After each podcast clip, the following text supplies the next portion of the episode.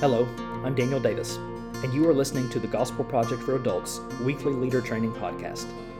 This week we are on Unit 23, Session 4, titled Disciples Live for the Kingdom. Having come to seek and to save the lost, Jesus also tells his followers what a life devoted to him looks like. We've seen this in part in the Beatitudes and the ways believers should give, pray, and fast. Believers should also rejoice at the repentance and salvation of sinners. Additionally, Jesus' followers are those who have been pursued and rescued by God, and now in turn will pursue his kingdom and his righteousness. Jesus illustrates this discipleship by again telling his listeners several parables about the kingdom of heaven.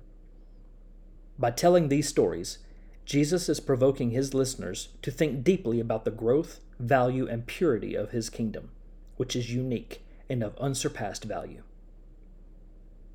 In point one, Jesus' parables teach us about the growth of the kingdom. We look at two quick parables in this point, one involving a mustard seed and the other a little leaven mixed into a large amount of flour. In both parables, the kingdom is illustrated as the surprising result of something that starts small but grows large and completely fills. The commentary on leader page 107 gives important contextual information regarding a mustard seed and the plant it subsequently produces. Jesus may also have been alluding to some Old Testament prophetic images regarding trees during the Babylonian exile. But without a doubt, Jesus was emphasizing that the kingdom of heaven will start small, as something seemingly insignificant, but it will grow exponentially to offer refuge to all who come to it.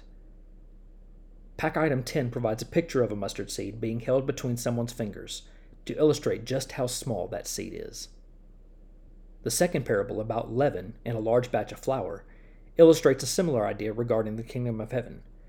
But in this case, the idea is the kingdom starts small and permeates and transforms everything, even in ways we cannot always see. Leaven, or yeast, sometimes has a negative connotation in Scripture, as in the case of the instructions for the Passover. But based on the context of Jesus' parable here, we should not view this image of leaven as a negative. In point two, Jesus' parables teach us about the value of the kingdom. In two parables, one about a treasure and one about a pearl, Jesus compares the kingdom of heaven to these priceless items. One key point of these parables is the kingdom is of inestimable worth. The other key point, however, seems to be the one Jesus emphasized, and that is, because of the priceless nature of the kingdom of heaven, it is worth sacrificing everything in order to gain entrance into it.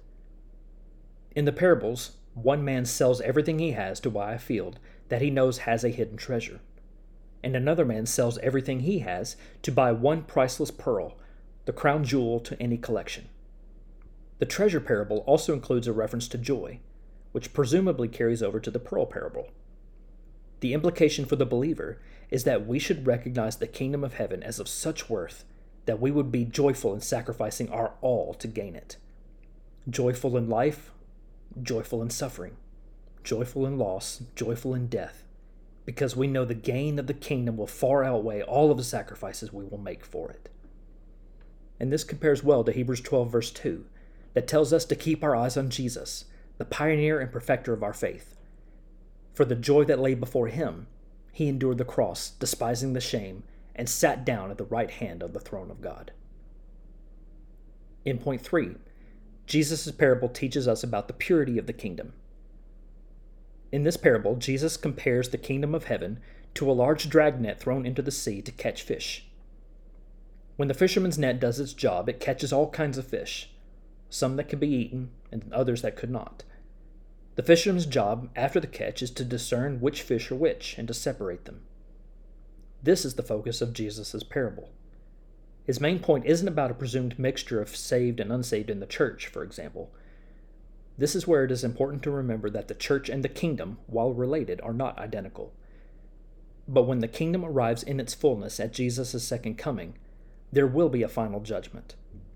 Those who have faith in Jesus and are rightly numbered among his disciples and followers, these will be welcomed into the kingdom, not as fish to be eaten, but as sons and daughters to participate in the marriage supper of the Lamb. But those who have rejected Christ in their hearts, whether other people can perceive it or not, does not matter because God sees the heart. For these people, The judgment will be hell and eternal punishment, separation from God forever. It should be noted that people in both groups are rightly called sinners, and all are deserving of hell. But for those who have believed in Jesus Christ, trusting in his sacrifice for our sins, we have the joy of knowing Jesus has taken upon himself our punishment. So we need not fear the final judgment, but can look forward to it with joy. And we ought to take that joy into sharing the gospel with others, so they too can find the hope and security of salvation through repentance and faith in Jesus Christ. Jesus told parables to describe the nature of the kingdom of God on earth. No earthly kingdom is like God's kingdom, which is a kingdom of exceeding value. When Jesus returns, we will experience the full manifestation of God's kingdom. But until then, we should live with joy, looking forward to its coming, no matter our present earthly circumstances or sufferings. Because we believers have come to know the unmatched value of God's kingdom, we should live willing to sacrifice everything so that others too may be part of the kingdom through faith in Jesus. Thanks for listening to this week's leader training for the Gospel Project for Adults. For more resources to help you focus your ministry on the gospel, please visit gospelproject.com.